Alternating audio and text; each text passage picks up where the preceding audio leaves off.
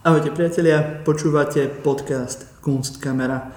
Ja som rád, že môžem teraz u nás privítať dvojicu, pani Kláru Prešnejderovú a pána Maroša Šmita zo Slovenského centra dizajnu. Zavolal som si ich do tohto nášho podcastu preto, aby nám porozprávali niečo o knihe ŠUR 28 až 39. Vítajte.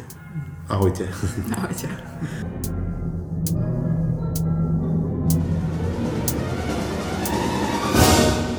Ako vás napadlo práve v Slovenskom centre dizajnu urobiť knižku o škole umeleckých remesiel v Bratislave z medzivojnového obdobia?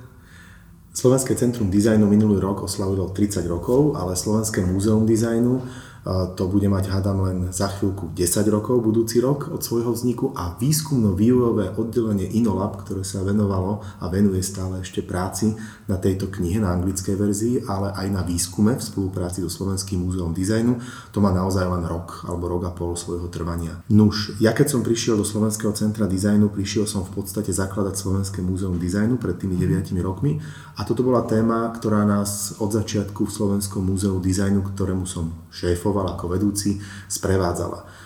Lubomír Longaver, ktorý je hlavný iniciátor Slovenského múzea dizajnu vo vzniku tohto múzea spolu s Máriou Ryškovou, Katarínou Hubovou, Adrienou Pekárovou, tak túto tému um, nejakým spôsobom nastolil. A spolu s ostatnými kolegami sme sa aj začali venovať a absolútne kľúčové bolo, keď sme získali po pár rokoch pozostalosť, respektíve najprv to bol teda archív Ivy Mojžišovej a vlastne pozostalosť jej výskumu neskôr, a ešte raz. Kľúčové bolo, keď sme získali archív Ivy Mojžišovej do svojej úschovy v Slovenskom múzeu dizajnu, ktorý teda prešiel potom pod výskumno-vývojové oddelenie, v ktorom pracuje Klára. To znamená, že my sme alebo ja osobne, podľa mňa ani Klára, počas svojich štúdí sme netušili, že takáto škola existovala, nevyučovalo sa o tom.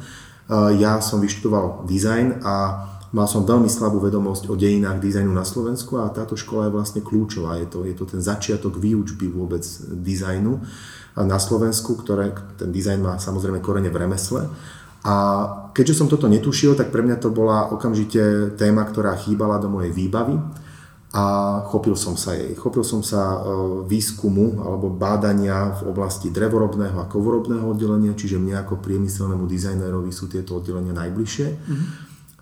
A vytvoril sa jeden veľký e, tím, dokonca až s presahom za hranice Slovenska, ktorý si tematické okruhy rozdelil ale to bol výskum iba školy umeleckých remesiel. A tento výskum vyvrcholil e, výstavným projektom k stému výročiu založenia Československa a 90. výročiu založenia školy umeleckých remesiel, ktorá bola vlastne založená k 10. výročiu Československa, teda tej mm-hmm. prvej republiky.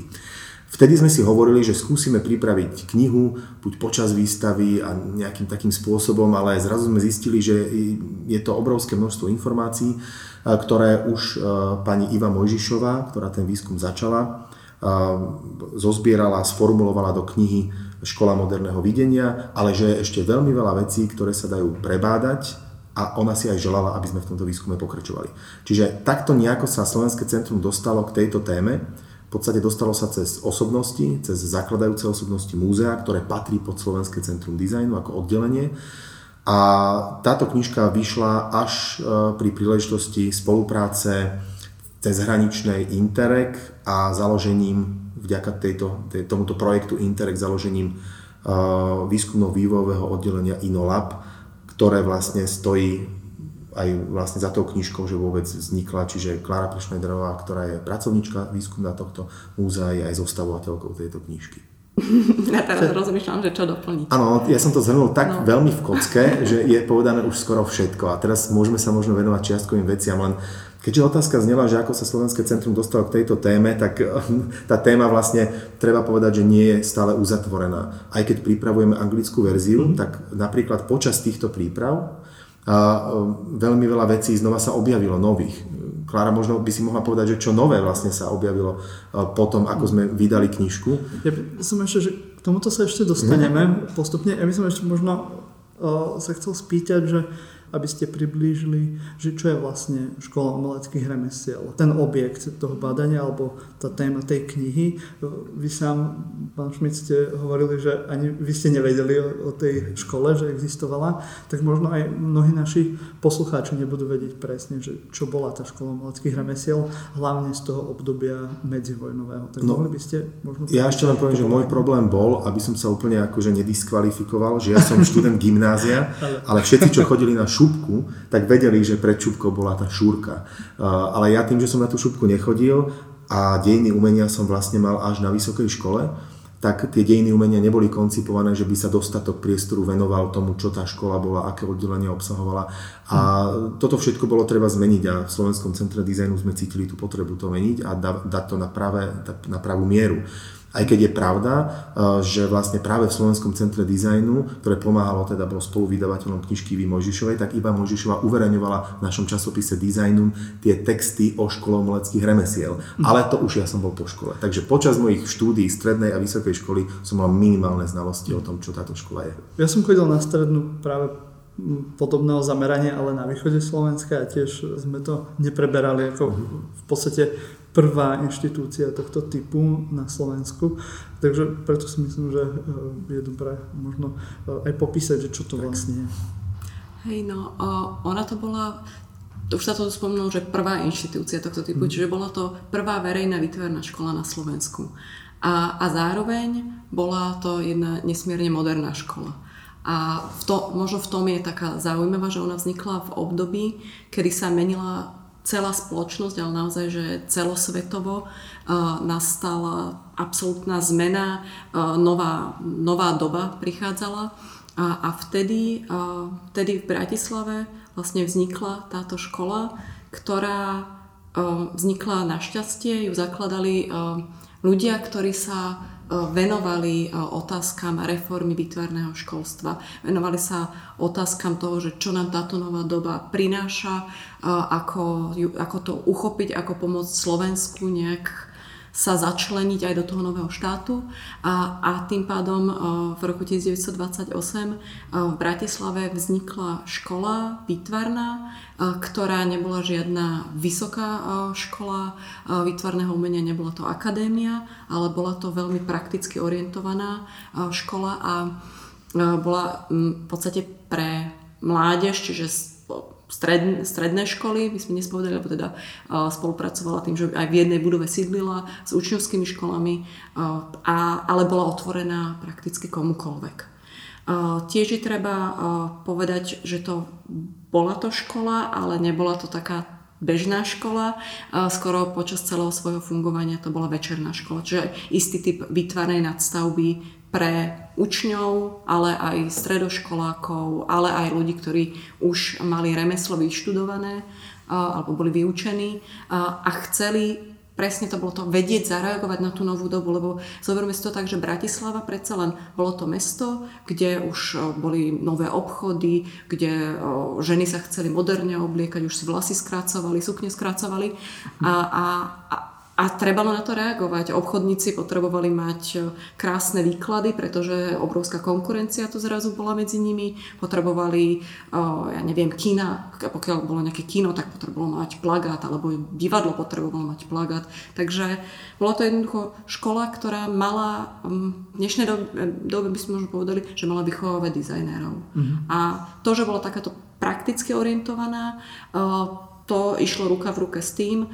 že teda sa tam vyučovalo povieme, bola remesiel, čiže vyučovalo sa remeslo, e, tí posluchači museli skutočne vedieť pracovať v dielňach, museli ovládať ten, ten materiál, s ktorým robili, takže boli tam, a boli tam teda rôzne oddelenia aj dalo by sa povedať, že tak dvoma smermi bola zameraná, hoci vo všetkých odboroch veľmi moderná, ale jedno bol taký ten reklamný smer, čiže e, vývesné štíty, plagáty, typografia, obchodné výklady, aranžovanie výkladných skrín sa to vtedy volalo, alebo teda potom ten druhý, a fotografia, aby som nezabudla, a druhý smer bol potom taký ten remeselnejší, kde klasické remeslo sa malo akoby začleniť do tejto novej doby, malo získať nejak tú svoju novú tvár, čiže to bolo keramické oddelenie, ako už Maroš hovoril, drevorobné, kovorobné oddelenie,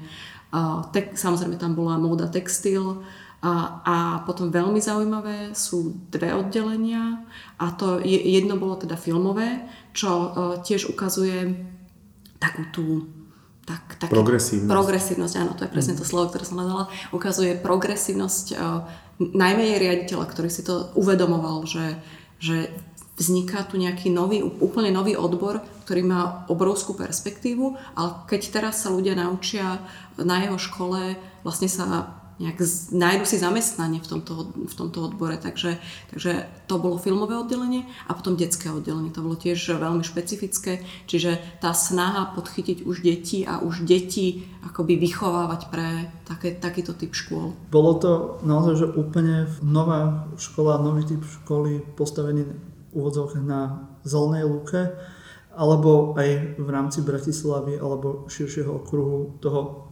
Rakúsko-Uhorska, keďže táto Škola vzniká e, za Československa, ešte ako ste hovorili potom, v tom 10. výročí, takže v 20. rokoch 20. storočia, ale bola nejaká škola staršia, na ktorú mohla e, táto škola nadvezovať viem, že je tam tá tradícia toho Bauhausu, na ktorej sa odkazujú. Neviem, do akej miery je to, je to pravda. Možno to, budete vedieť teraz lepšie. Klára podľa mňa presne definovať aj Aha. ten okruh tých škôl, lebo to bola tiež tvoja téma. Mm.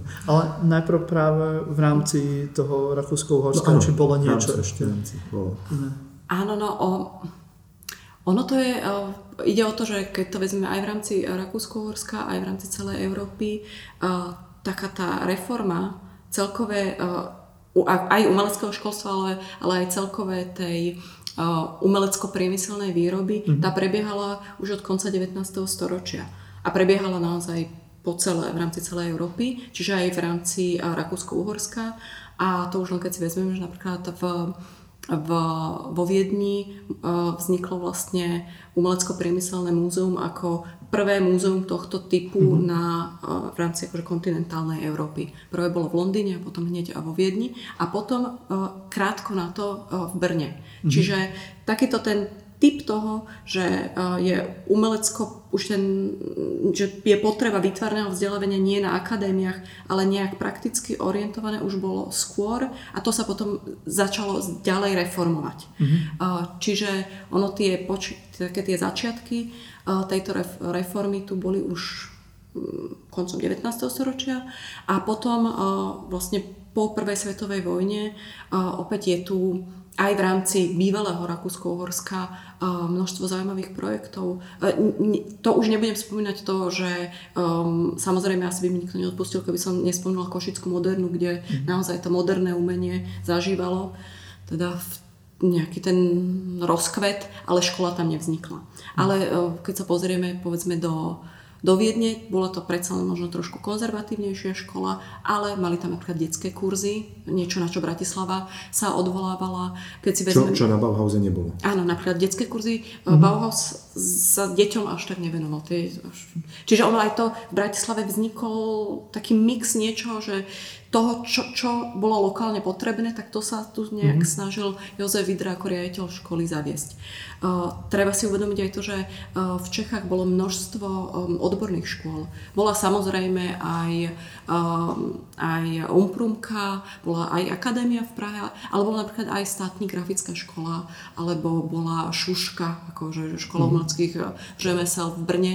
Uh, takže istý takýto typ škôl tu nejak ako tak fungoval, ale pre Slovensko to bola úplne nová škola. Mm-hmm. Tiež si ono takéto to, um, um, taká tá nadstavba pre, uh, pre remeselníkov fungovala uh, v, Martine. Bol ústav pre zveľaďovanie uh, živnosti. Ak si remeselných živnosti. Remeselných ústav pre zveľaďovanie remeselných živností. A už tamto tiež bolo taká tá snaha, že uh, veď treba nejak to remeslo prispôsobiť tejto dobe alebo treba nejak im nejak nájsť to uplatnenie.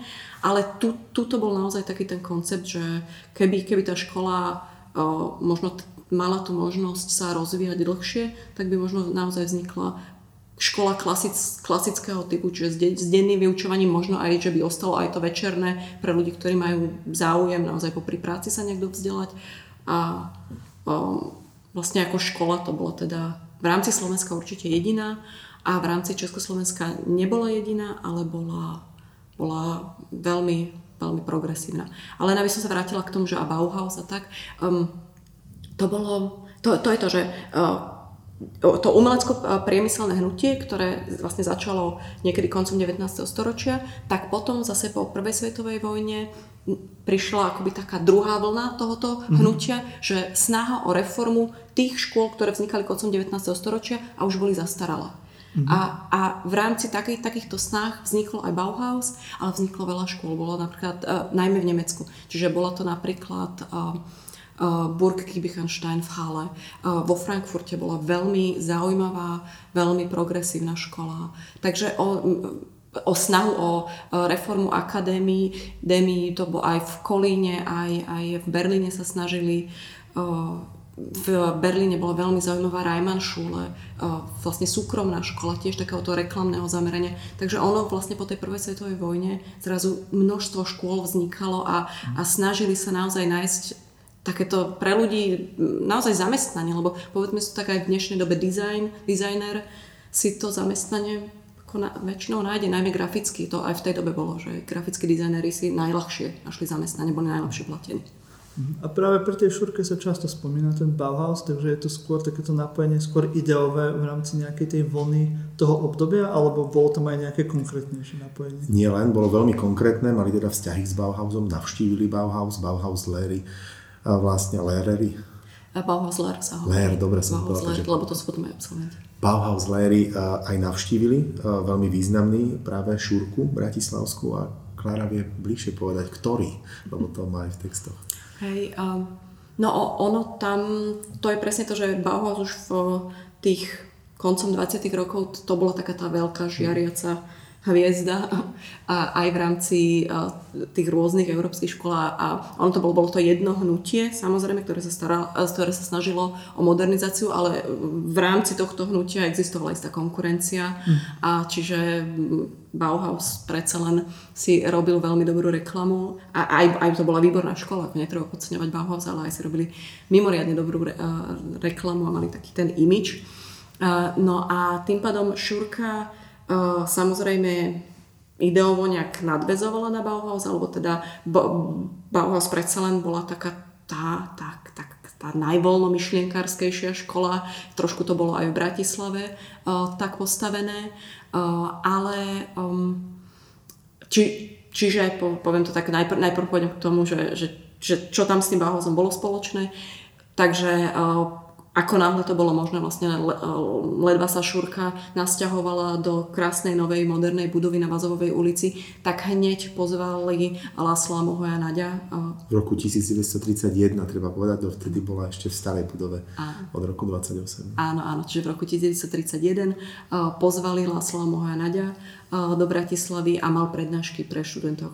Keď si predstavím, čo to pre tých študentov muselo znamenať, pokiaľ takáto hviezda došla prednášať prípadne komunikovali s Ďulom Papom, absolventom kovorobného oddelenia na Bauhause. Ktorý mali vyučovať a mal prebrať to kovorobné oddelenie, to by bola veľká vec, ale už vtedy boli veľké problémy v Nemecku, takže aj on mal teda svoje problémy ako maďarský občan.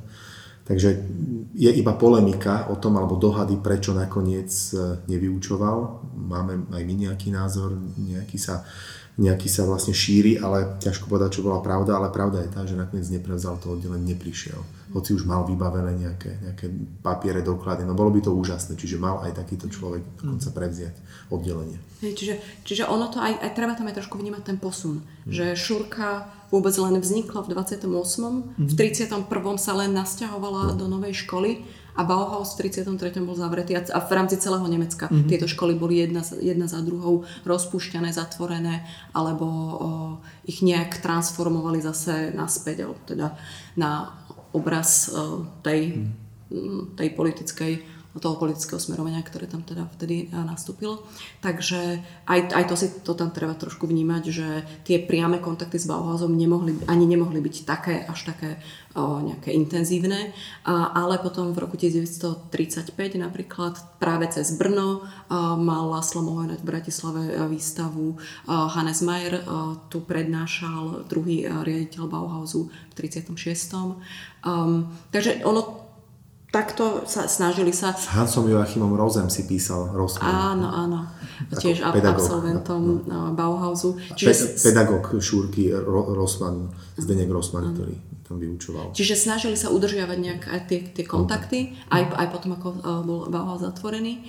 Na druhej strane ale už sám Vidra sa už v tých 30 rokoch ohradzoval voči tomu, že my nie sme kópia Bauhausu. Mm-hmm. A, a že teda na Slovensku vznikla, vznikol taký špecifický typ školy, niečo, čo je veľmi medzinárodné, ale aj reaguje na tie lokálne potreby.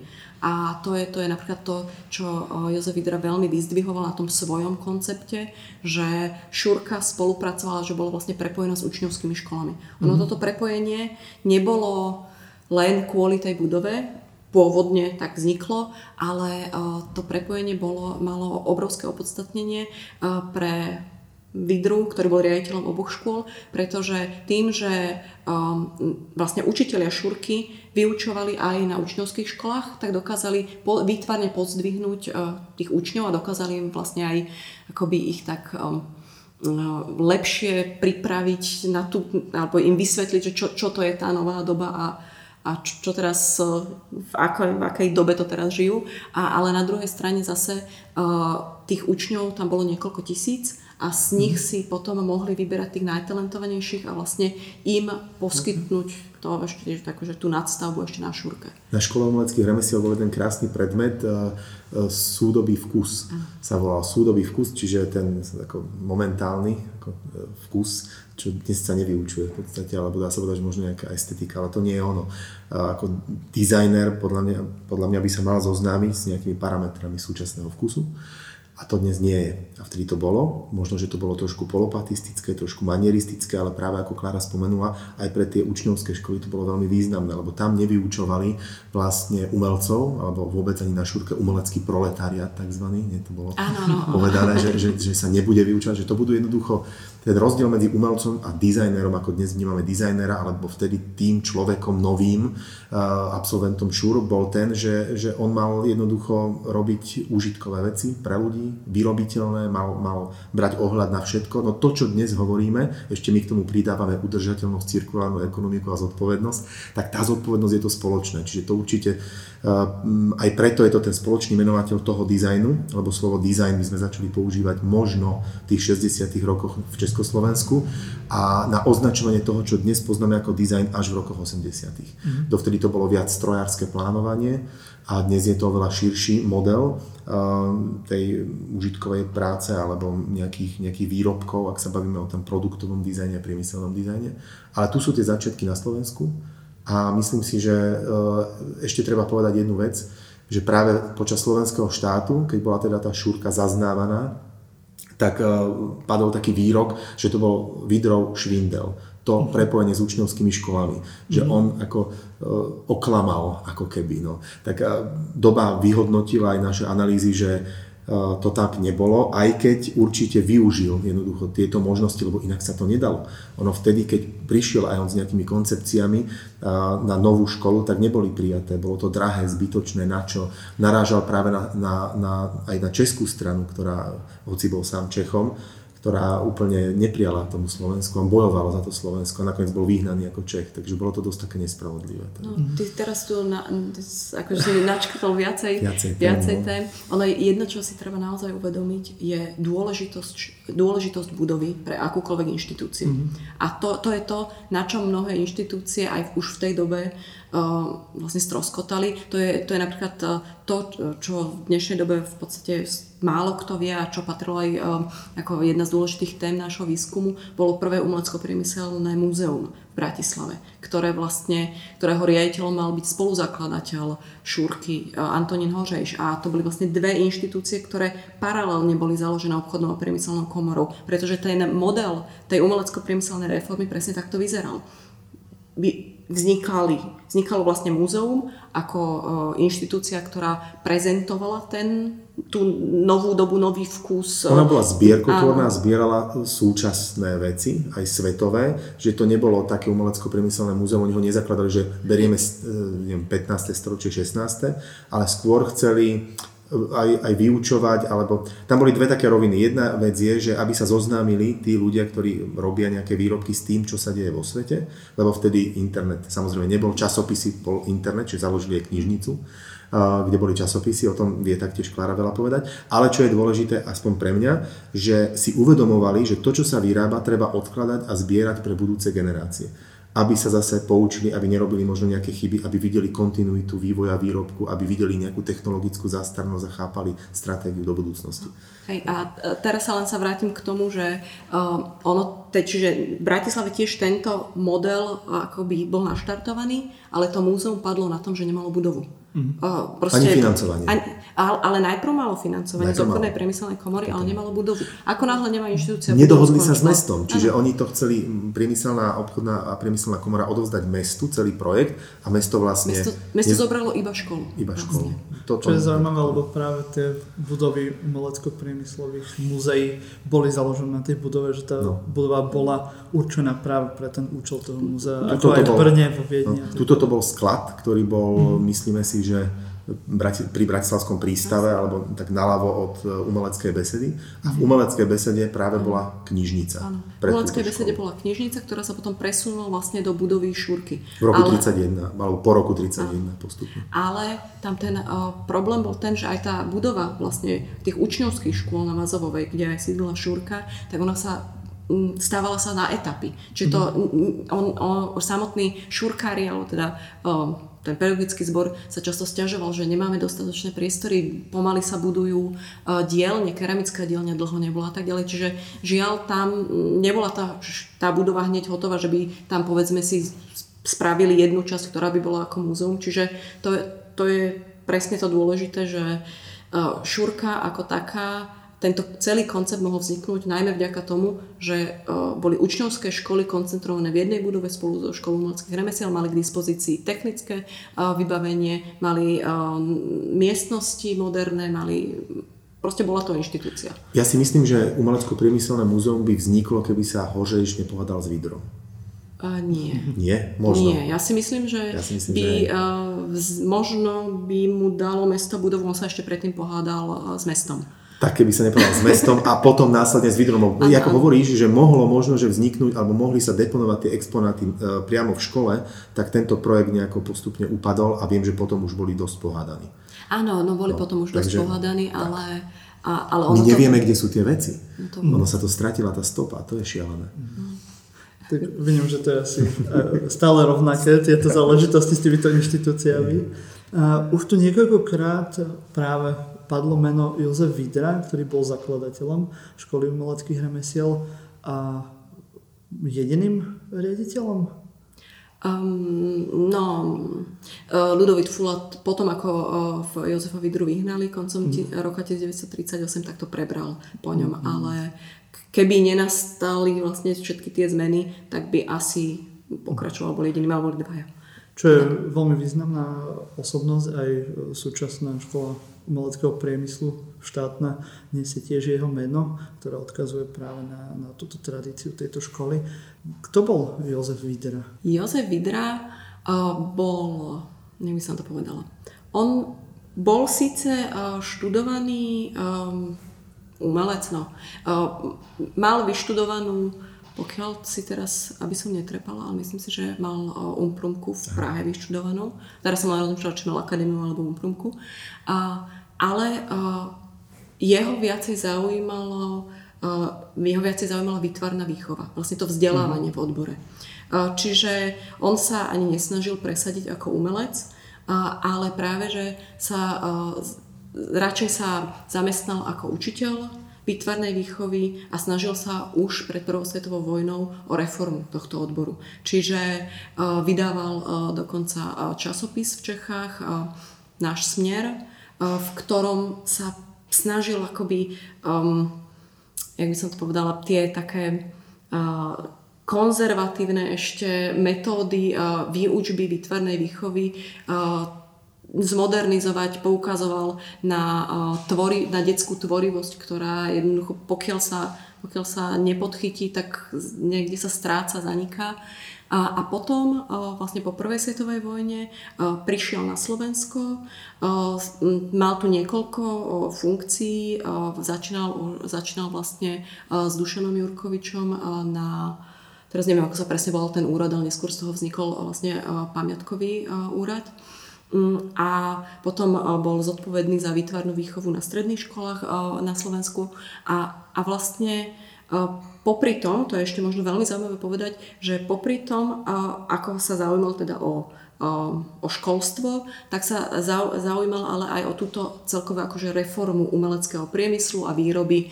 A, a zaoberal sa tým, že ako, ako vlastne pomôcť Slovensku cez tento cez tento odbor. A to je dôležité, že bol um, aj členom Svazu Československého díla, čo bol uh, vlastne zväz, uh, ktorý si presne dával za, za uh, úlohu pozdvihnúť umelecký priemysel ako významný, významné hospodárske odvetvie. No a a Jozef Vidra vlastne v 20. rokoch dokonca na Slovensku založil tzv. spoločnosť umeleckého priemyslu, kde sa snažil ten taký koncept zaviesť do praxe, že e, výrobcovia, podniky e, mali spolupracovať s výtvarníkmi. A on videl v tomto spojení, čo, čo vlastne aj v dnešnej dobe je, je presne to, podnik by si mal zamestnať dizajnéra, pokiaľ, pokiaľ niečo vyrába, nejaké, nejaké produkty, mal by si zamestnať uh, dizajnera, ktorý mu dá teda tým produktom nejakú tú výtvarnú hodnotu alebo dá, dá im uh, možno um, určí, že z marketingového hľadiska toto je lepšie, toto, toto, to by vedel Maroš možno lepšie povedať, ale v každom prípade uh, Jozef Vidra už v 20. rokoch na Slovensku sa snažil akoby pozdvihnúť Slovensko cez umelecký, uh, umelecký priemysel.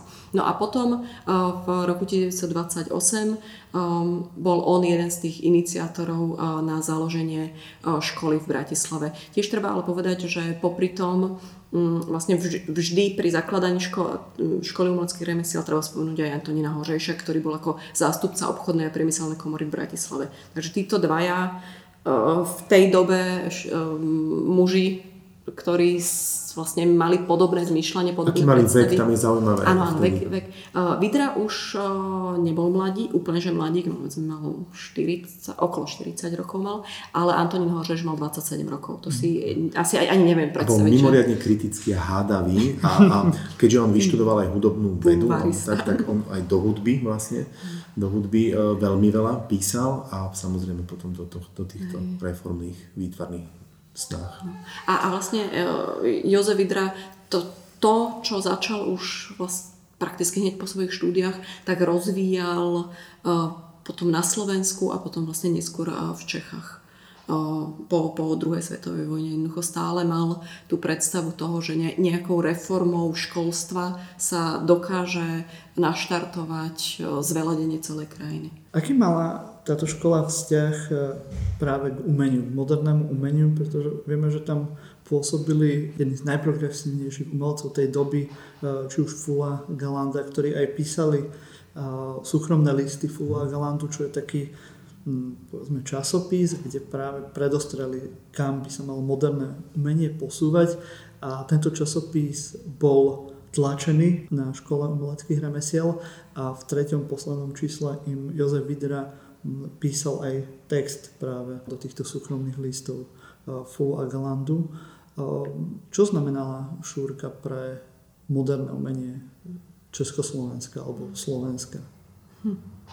To je dobrá otázka, pretože určite znamenala veľmi veľa, pretože to nie je úplne bežný koncept, akým sa to ubralo a podľa mňa to umenie tam dodávalo tomu takú tú takú tú novú kvalitu. Predstavme si, že to bolo, tá, tá šúrka vlastne, ako Klára spomínala, bola v budove, ktorá bola že učňovské školy. To znamená, ak niekto chcel raziť tú teóriu, že prepojiť tú klasickú výrobu remeselnú s veľkou produkciou, vychovávať ľudí, ktorí dokážu reagovať na nové výzvy a ktorých dokážu generovať dokonca, ktorí dokážu pomáhať rôznym firmám, podnikom, vytvárať e, konkurencieschopné svetové výrobky na svetovej úrovni, tak to umenie by tam mohlo do istej miery že zavadzať, ale mm-hmm. práve Vidra, ako autor aj konceptu, ja si myslím, že tým, že prizval Fulu, prizval Galandu, tak vedel, čo robí a vedel, že je to veľmi dôležité. A práve Fula a Galanda patrili medzi takých tých, že typických, že slovenských moderných umelcov, čiže vnášali do toho niečo, čo môžeme nazvať e, akoby tradičné, pretransformované, vyčistené, e, veľmi, veľmi zaujímavé, dodnes inšpiratívne. Vieme, že dnešní dizajneri sa inšpirujú fulovou estetikou mm. a práve tejto doby a dokázali to pretavovať e, do grafického e, vyjadrenia. To znamená, my môžeme povedať, že to moderné umenie, ako vnímame Full Galandu, e, aj ich výučba vlastne figurálnej kresby a všetkých tých vlastne vecí, takých, takých maliarského prístupu, mala potom ten druhý krok, ktorý bol grafický prejav. A to už je, je veľmi, veľmi dobre spravené v tom, že aj dnes pri, ja môžem povedať, v dnešnom dizajne je veľmi dôležité, aby dizajn mal akúsi tvár, aby nebol bezpohlavný a to umenie to garantuje. Ten, ten prístup z toho voľného, z toho bezprostredného, z toho osobného, individuálneho. A ja osobne vnímam Fula Galandu ako garantov tohto prístupu. Takže to je za mňa. Áno, ono... Um, uh, tre, ja by som tak povedala, že Šurka nema, Šurka si nekladala za, nekladla za cieľ uh, vychovať umelcov, vychovávať umelcov tak. Ale uh, uh, Vidra vždy hovoril, že uh, keď, má, keď máme takúto výtvarnú školu, tak vždy je nejaké to malé percento tých naozaj nesmierne nadaných, ktorí potom musia je priam až ich povinnosťou ísť týmto smerom, ale nie za každú cenu vytvoriť akoby takú akože širokú vrstvu priemerných umelcov. Čiže mm. uh, moderné umenie um, ani, hoci Šurka bola ako veľmi prakticky orientovaná, tak um, určite, oni, by som povedal, že tá, nebolo zaznávané. Iš, išlo najmä o to, že um, jednoducho netreba toľko umelcov a, a ak, tak to musia byť tí najvýnimočnejší a to Fula a Galanda boli. Takisto si ale treba podľa mňa uvedomiť aj to, že to moderné umenie, akože vnímanie moderného umenia v tej dobe bolo aj veľmi silne ovplyvnené tým, že vlastne prechádzalo do, do toho praktického, do dizajnu. Keď si vezmeme konštruktivizmus, že to boli vlastne umelci, ktorí ale si presne mali tú predstavu toho, že umenie pre umenie je hlúposť a, a treba umenie pretaviť do niečoho takého toho praktického, niečoho, čo bude mať nejaký zmysel. A to, z toho potom z veľkej časti napríklad e, vyšla nová typografia, čiže uh, už aj toto, tak, takéto to ovplyvnenie tým moderným umením v rámci novej typografie tam je, čiže uh, myslím, že aj v, niekde tu bol, tu bol ten taký, jak to nazvať, to, to prepojenie, že um, že vlastne te, celá táto nová reforma alebo reforma školstva vychádzala z toho moderného nového umenia mhm. od, od e, umelcov, ktorí sa presne zamýšľali nad tým, že čo vlastne vieme my dať teraz možno tejto spoločnosti, čo, aká je naša úloha v spoločnosti a tak. Takže myslím si, že aj, aj toto tam je, že to je akoby taký ten ďalší krok. Tam je zase zaujímavý predmet e, farby, že oni sa vlastne učili, ako používať správne farby, mm. ako kombinovať farby a to umenie toto používa a títo pedagógovia veľmi dobre vedeli sprostredkovať túto informáciu študentom na praktických ukážkach a vôbec prejsť si vlastne tou klasickou prípravou e, cez klasickú malbu, kresbu, e, vedieť skicovať, vedieť dávať najavo svoje myšlienky cez nejaké takéto vlastne umelecké prostriedky, výtvarné prostriedky, tak to platí dodnes. Akože Vysoká škola výtvarných umení sa tiež hlási k odkazu školy umeleckých remesiel a keďže som jej absolvent, viem, že my sme ako dizajneri to nemali radi, že sme museli modelovať hlavu alebo museli sme kresliť a malovať figúru, používať farby do rôznych abstraktných e, vecí na kresbe v dizajne. Ale neskôr sme to pochopili, ja som to pochopil pri škole umeleckých remesiel, ako je to dôležité, alebo ako to bolo dôležité pre tých študentov, aby mohli prakticky to aplikovať. A pre nás to bolo dôležité, že dokážeme dodnes o tom teoretizovať a keď napríklad robíme nejaký návrh pre klienta, tak veľmi s obľúbou napríklad využívame takéto znalosti o farbe, o, o tom, čo tá farba vyvoláva v človeku, kedy, akú použiť, aké kombinácie, kde. Plus sú to materiálové veci. A tam veľmi dobre e, fungovali rôzne architekti, ktorí tam boli, alebo na tejto škole, ktorí vedeli vysvetliť materiálové veci, prípadne ľudia naozaj z praxe, ktorí sa zaujímali aj o nové materiály. Takže keď si to zoberieme tak, dizajn sa skladá z farby, materiálu, e, línie, formy, nejakého štýlu a toto všetko táto škola dokázala sprostredkovať cez významné osobnosti, ktoré sa adaptovali na to prostredie výučby. Ja by som to možno ešte doplnila o to, že je podľa mňa veľmi zaujímavé, teraz keď to tak berieme, že kto bol umelec, ale, akože v rámci z tých študentov, teda, že niektorí boli mimoriadne talentovaní, niektorí možno menej, tak veľmi je zaujímavé to, že um, napríklad Ludovít Fula viedol maliarské oddelenie, ktoré nebolo založené na klasickej malbe, ale viedol aj kurz figurálnej kresby, ktorá bola, ktorý tento kurz bol určený pre mimoriadne nadaných študentov. Čiže naozaj sa to tam tak delilo v to, tým, že vlastne pokiaľ chceme vybudovať nejakú tú širokú vrstvu, nazvem to dnešným slovom dizajnérov, ktorí nemusia byť excelentnými, teraz kresliármi, nemusia byť naozaj že excelentnými umelcami, tak tí, tí mali možnosť sa vzdelávať a na dostatočnej úrovni, ale tí, ktorí boli mimoriadne talentovaní, tak tí mali možnosť ísť mm-hmm. ešte o ten krôčik ďalej až, až do vlastne umenia. A práve, a čo je veľmi zaujímavé, že na, oproti tomuto, vlastne tej klasickej figurálnej kresbe bolo potom niečo v podstate určené pre menej talentovaných a to bola mechaniz, mechanizovaná kresba.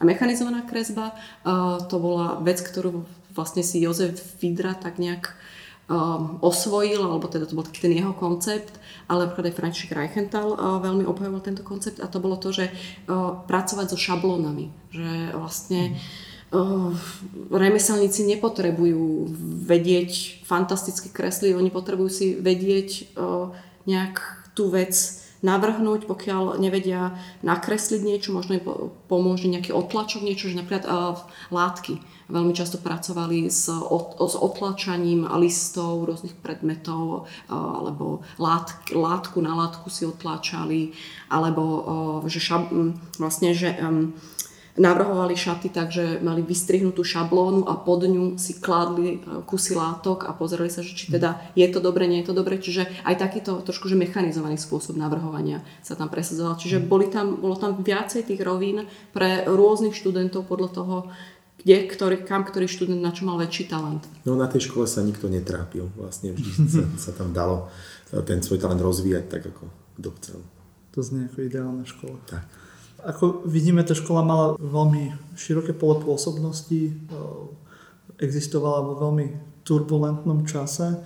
Ako ste sa rozhodli tú knihu koncipovať? na koncepciu je tu Klára, pretože ja musím vám povedať, za Slovenské centrum dizajnu to boli veľké diskusie, to nebolo jasné, ako tá kniha má vyzerať. Na stole sme mali knihu Ivy Mojžišovej, Škola moderného videnia, Mali sme pred sebou, vďaka Lubomirovi Longaverovi, jeho knihy, ktoré sa venovali, alebo venujú teda dejinám grafického dizajnu a hľadali sme tú cestu. Vedeli sme hneď, že chceme robiť slovenskú a anglickú verziu. A to sa ukázalo ako dobré, lebo nevedeli sme, koľko materiálu, ako hrubá bude kniha, koľko nazbierame, akým spôsobom ho budeme prezentovať, ale ten koncept nebol vôbec jasný.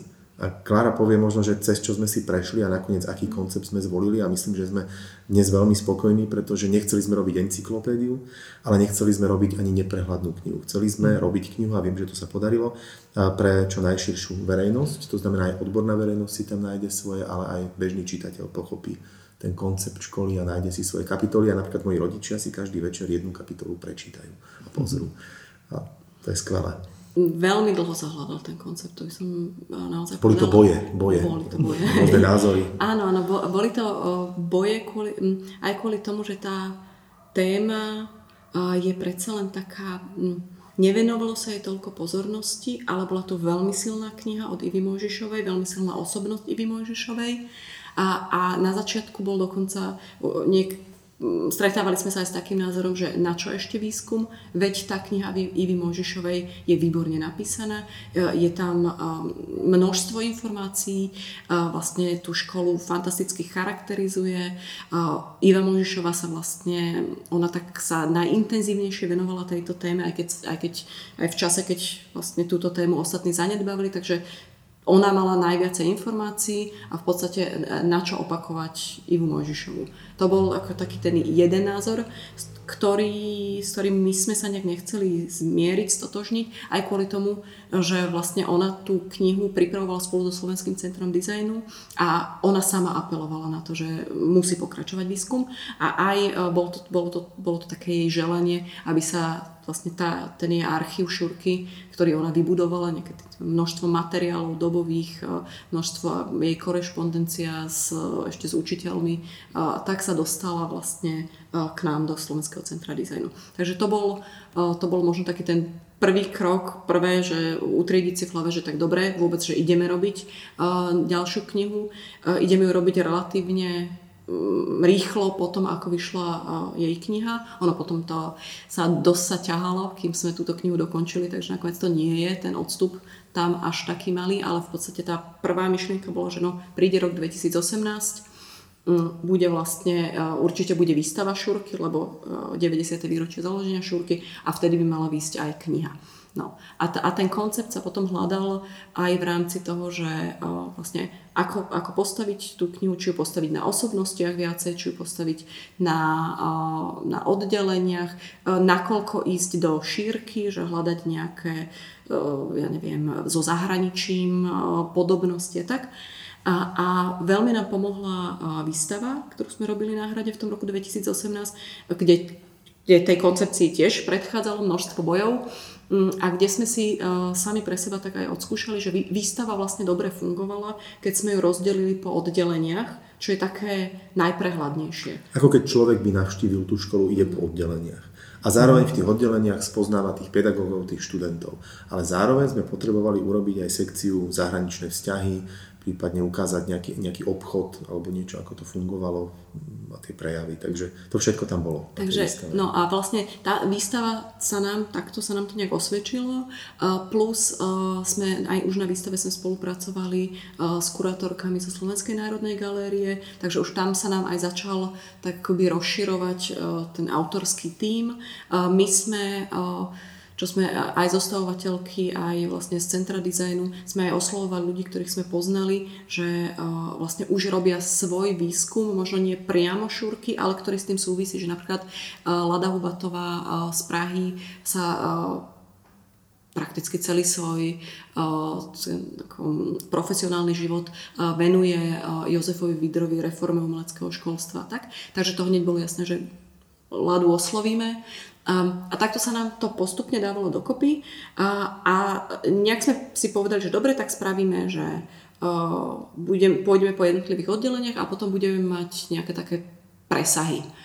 A te, tejto koncepcie sme sa držali vlastne až, až do konca, ale potom sme veľmi veľa rozmýšľali nad, nad poradím jednotlivých textov alebo nad tým, aby predsa len tie texty v tej druhej časti knihy, čo sú také obšírnejšie štúdie ku, ku konkrétnym témam, aby spolu viacej súviseli. Takže ja neviem, napríklad Silviu Sena Šlúterovú z Vršovou sme zavolali relatívne neskoro na spoluprácu s tým, že sme mali pocit, že a tu nám vlastne chýba jedna téma na to, aby sme mali nejak pekne vyskladanú tú časť.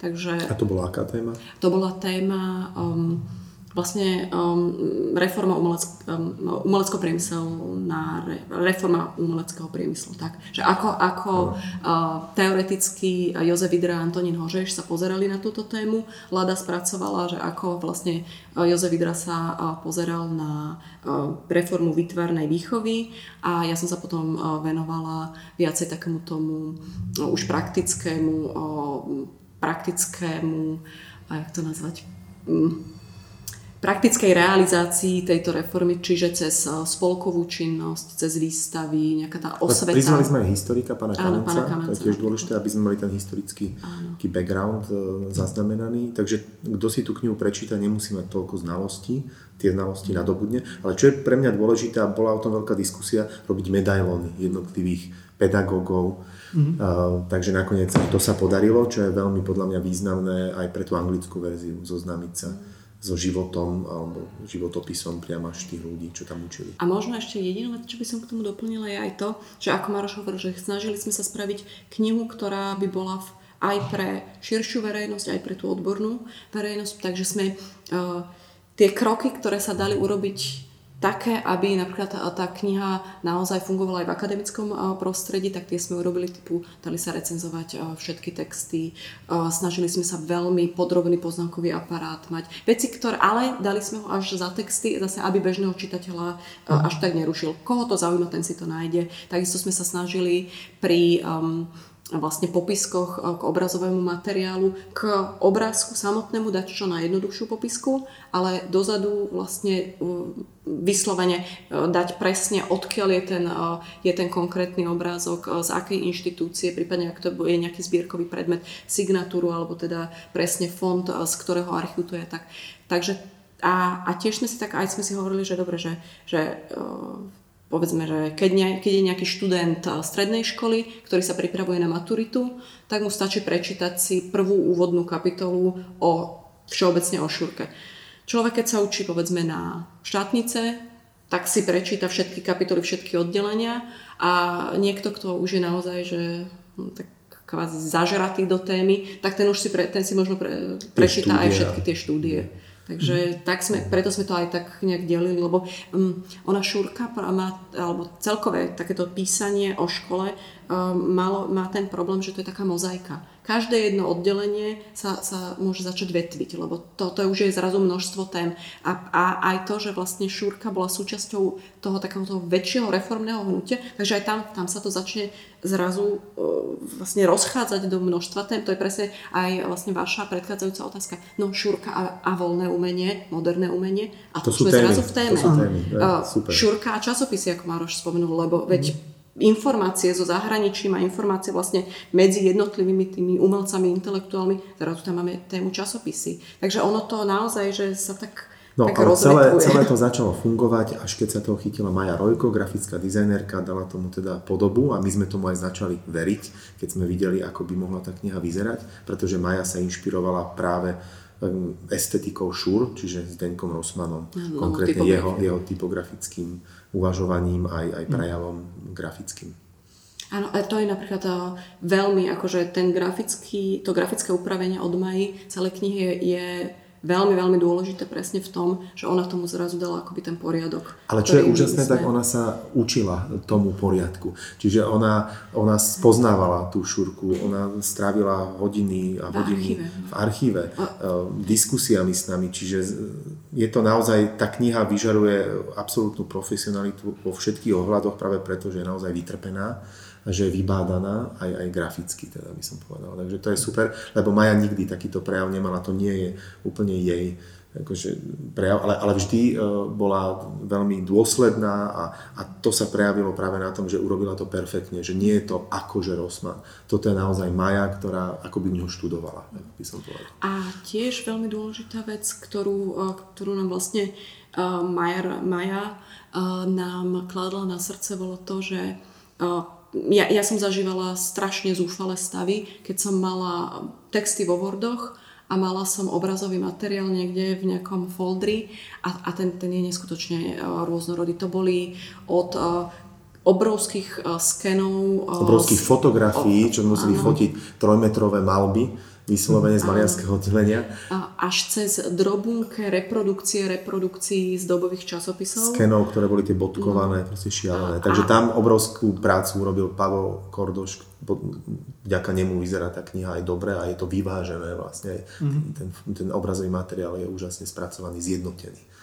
Tak, takže to, toto bolo naozaj, že ona nám vlastne uh, ukázala tú cestu von z toho zúfalstva, keď nám presne povedala, že my, my to musíme zjednotiť. Musí sa toho chytiť. A, Maja, a, Maja to povedala. A Maja sama povedala, ja to, ja to nedokážem urobiť tak dobre, ako by to Pavel Kordož urobil, ktorý je jej kamarát a teraz už je náš kamarát, lebo sme tiež sme strávili.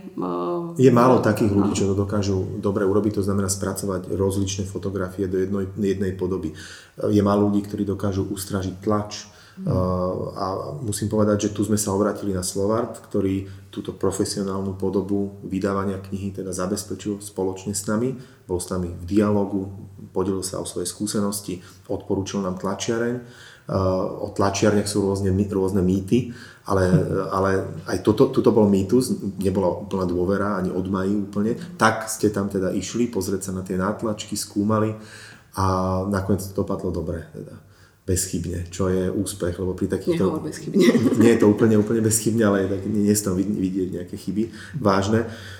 My sme sa najprv zlákli, prirodzene je to naša prvá takáto obrovská kniha, myslím, výskumno-vývojového oddelenia. Samozrejme Slovenské centrum dizajnu spolu vydávalo rôzne knihy, ale mám taký pocit, že takto veľká, takto rozsiahla, takto výskumne spracovaná ešte nebola. A možno taký veľký vklad aj z našej strany no. ešte nebol do nejakej no. publikácii, že sme sa, mnohí sme sa vyslovene učili na tom, že boli sme aj autory textov, ale boli sme aj zostavovateľia, aj sme v rámci ako s Majou sme veľmi veľa diskutovali o podobe toho grafického dizajnu, o, o výbere fotiek, ktoré sú dôležitejšie, ktoré menej a tak ďalej. Takže všetci, čo sme na tom boli zúčastnení, sme sa dosť veľa na tom naučili a, a tak hádam, hádam, hádam, to, dobre teda dopadlo. Určite kniha o škole umeleckých remesiel potrebuje mať peknú knihu, aby bola odreprezentovaná aj ten obsah tej školy, aj to, to dedičstvo. Mm, tak to na záver ešte, e, čo vás najviac možno prekvapilo pri výskume na tej škole. Verím, že je tam strašne veľa nových poznatkov, tá kniha je veľmi rozsiahla, takže by sme mohli urobiť možno aj celý ďalší podcast o tom, že, že čo sa uh, všetko vybádalo, mm. ale možno aj pre vás osobne, že čo bolo pre vás najviac prekvapujúce, najzaujímavejšie práve z toho, čo ste našli a čo si môžeme ako my, ľudia zo slovenskej kultúry, milovníci umenia, dizajnu, čo si môžeme odniesť eh, z tejto školy umeleckých remesiel? No, pre mňa bolo najzaujímavejšie v rámci kovorobného oddelenia jeho ambícia raz robiť karosérie automobilov. Na, na 30. roky na Slovensko to bolo veľmi odvážne, to znamená, keby nebolo druhej svetovej vojny, keby nebolo toho, čo prišlo, čiže zániku školy umeleckých remesiel, verím, že tam by vzniklo prvé karosárske oddelenie alebo oddelenie automobilového dizajnu a dnes, keď sme automobilová veľmoc aj počtom dizajnerov automobilových, tak je, je to veľmi príjemné takto akože počuť, že tu niekde sa už o tom uvažovalo a vlastne František Tröster o tom, ako, ako šéf toho oddelenia uh, hovorí aj vo svojich textoch. Takže toto bolo pre mňa osobne prekvapujúce a preto som aj rád, že som to oddelenie mohol spracovať, lebo som teda automobilový dizajner vyštudovaný či mám k tomu vzťah. A druhá vec, ktorá ma úplne fascinovala a prekvapila, keď priniesol náš kamarát z Olmovca kabelku z detvy, ktorá je odfotená v knihe na základe výstavy, ktorú sme mali na základe toho, že pozná našu činnosť a na základe toho, že na tej výstave aj na webe, aj všade sme to publikovali, videl um, také malby, nákresy variantov kabeliek grafického takého spracovania rôznych rastrov, ako by mohli vyzerať, ktoré sa vlastne robili na školu umeleckých remesiel, tieto návrhy. A keďže škola umeleckých remesiel spolupracovala so Sandríkom, spolupracovala s Detvou napríklad, tak v tej Detve nakoniec vyrábali takéto kabelky a on ju priniesol, že ju teda mal ako z rodinného dedičstva a darovali ju Slovenskému múzeu dizajnu. My sme ju odfotili, je aj v depozitároch našich a má jednu veľkú stranu v tejto knihe a ja osobne vždy rád nalistujem tú stranu, neviem, či to je 127, to je dobre pamätám. A, a tam je vlastne takýto úžasný úlovok, ktorý prišiel až po výstave. Takže toto ma veľmi prekvapilo, že sa ešte niečo takéto a zachovalé dokáže nájsť. Mm, ja tak rozmýšľam, že bolo tam zo pár takých, uh, takých, takých uh, momentov. Uh, hoci to začne možno tým, čo úplne priamo nesúvisí so šúrkou a, a to bolo pre mňa tým, že aj prichádzam trošku mimo odboru, že som germanistka a z literárnej vedy prichádzam, tak pre mňa bolo strašne zaujímavé, keď sa mi podarilo nejak pospájaním si veci, ktoré som nejak akože našla v archíve, ne, našla som nejaký prospekt a od Ludovita Fulu o, o čítárni umelecko-priemyselných časopisov, až vlastne potom, ako som sa tejto témy chytila a začala som hľadať čo je len najmalinkejšiu zmienku o tom, že čo to bolo, tak som zrazu zistila, že aha, veď toto je, je čitáreň, ktorá bola vlastne akoby takým začiatkom toho celého umelecko-priemyselného múzea ktoré mhm. vzniklo po prišúrke a, a, že vlastne a niečo sa podarilo a, a, a aké časopisy to vlastne odoberali a, a vlastne zrazu sa predo mnou začala celá tá téma tak otvárať. A... Musím povedať, že to bola aj je teda stále detektívna práca a to, to čaro detektívnej práce nás postihlo a viem, že Klára ešte veľmi uh, uh, bola šťastná, keď rozplietla takéto klpko to bolo jedno klopko, že tá čítáren, to sa nevedelo vôbec, kde bola, čo bola. A že vôbec bola. Že vôbec bola, takže na to, na to prišla. Uh-huh. A taktiež zánik šúr. To bola téma, ktorá bola zahmlievaná a kľudne povedať, že to bolo... A, áno, to, to bolo tiež, uh, tiež uh, taká tá typická, Ako zanikla typická práca toho, že človek vlastne len som niečo hľadala, lebo som si pravila, že no dobre, tak sa pozriem sa ešte do, tých, do toho roku 39 a do denníku Slovák a tam som zrazu, uh, le, pretože však a už u Ivy Mojšovej bolo, že Fula písal o tom, že, um, vlastne pod, že by bolo možné pretransformovať Šurku na akadémiu. Vlastne to bol taký ten posledný pokus o záchranu školy. A, a začala som sa naozaj že pozerať si jednotlivé, jednotlivé čísla uh, a denníku, denníku Slovák. A, a, a tam, že naozaj prebiehala veľká diskusia o tom, o, o, o večernej škole a zrazu obrovská téma. A čo tá škola? A, a nie je dostatočne, a, a aký švindel. A, a, a nechceme takúto školu a obrovské útoky, až vlastne v tej, v tej dobe to, to bola jedna stop tém pomaly, mm. že a, a, ako vlastne túto školu nechceme. Takže to, to ma veľmi, to, to bolo pre mňa tak, tak, taký ten, to rozpletenie toho klopka, že e, nebolo to iba tou budovou zjavne, že ono nejak ideologicky im škola naozaj nesedela a nech robil Fula čokoľvek, tak nemal šancu zachrániť, pretože vždy sa našlo akadémia, chceme akadémiu, no budete mať akadémiu. Nie, nie, akadémia príliš veľký luxus. Chceme, chceme bežnú vysokú školu umeleckú. O, tak im vraví, že no dobre, tak zreformujeme ju, budú tu prípravné kurzy pre študentov, ktorí sa hlásia na umelecké školy. Mm, ani, ani to sa im zrazu nepáčilo. Akože proste to... No a potom boli zaujímavé tie roky tesne po vojne, keď mal prísť návrat tej školy a všetko bolo inak, boli demonstrácie a tak ďalej.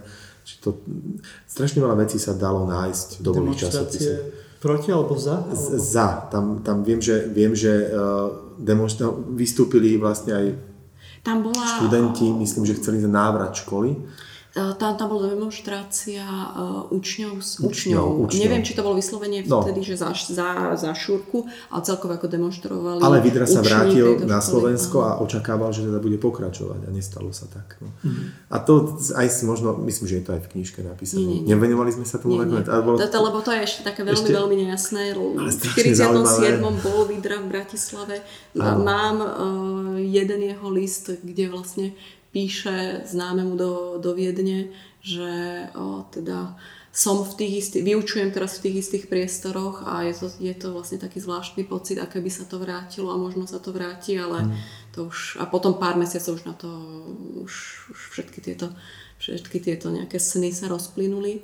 A pre mňa ale že taký, že obrovský objav, ktorý som neurobila ja, ale som naň, že ma akože aj prekvapil, že napríklad jeden uh, list Antonina Hožejša uh, Pitovi Zvartovi, uh, vlastne grafickému dizajnerovi, sa našiel v MOME, čiže vlastne až v New Yorku. Mm. Uh, takže to je aj tiež také, a, to bol jeden, le, lebo z, akože, ale, ale um, ono ukazuje to aj, aj to, že ako boli poprepájani, že, že Bratis, Bratislava a ľudia na Šúrke fungovali presne tak isto ako ich kolegovia v Brne, v Berlíne a kdekoľvek inde. Mali tie kontakty, písali si, uh, snažili sa získavať si ďalšie a ďalšie kontakty, čiže je tam uh, super bolo vidieť tak, takýto ten, to, že ako to fungovalo, keď opäť Antonín Hořeš písal Bedřichovi Václavkovi do do Brna, že prosím vás, nemáte náhodou kontakt na Hanesa Majera, čiže toto bolo pre mňa tiež také, že fakt tak zaujímavé. To myslím, že bude dobrý záver tohto podcastu, kde sme sa rozprávali s Klárou Prešnajderovou a s Marošom Šmitom zo Slovenského centra dizajnu. Rozprávali sme sa o knihe ŠUR, to je Škola umeleckých remesiel 1928 až 1939. Ak budete chcieť vedieť nejaké ďalšie zaujímavosti, ďalšie informácie o tejto škole, tak určite si zožente túto knihu, ktorá je nielen nabitá mnohými informáciami aj o histórii Bratislavy, o histórii Slovenska, o histórii slovenského umenia a dizajnu, ale je to aj uh, samotný krásny predbed ako kniha, takže to poteší určite každého moľa. Ďakujem vám veľmi pekne, ešte našim poslucháčom pripomínam, aby robili všetko to, čo sa patrí na moderného človeka na sociálnych sieťach. Komentujte, zdieľajte, páčikujte, sledujte naše sociálne siete. Majte sa krásne a zostaňte kreatívni. Dovidenia. Dovidenia, ďakujeme. thank you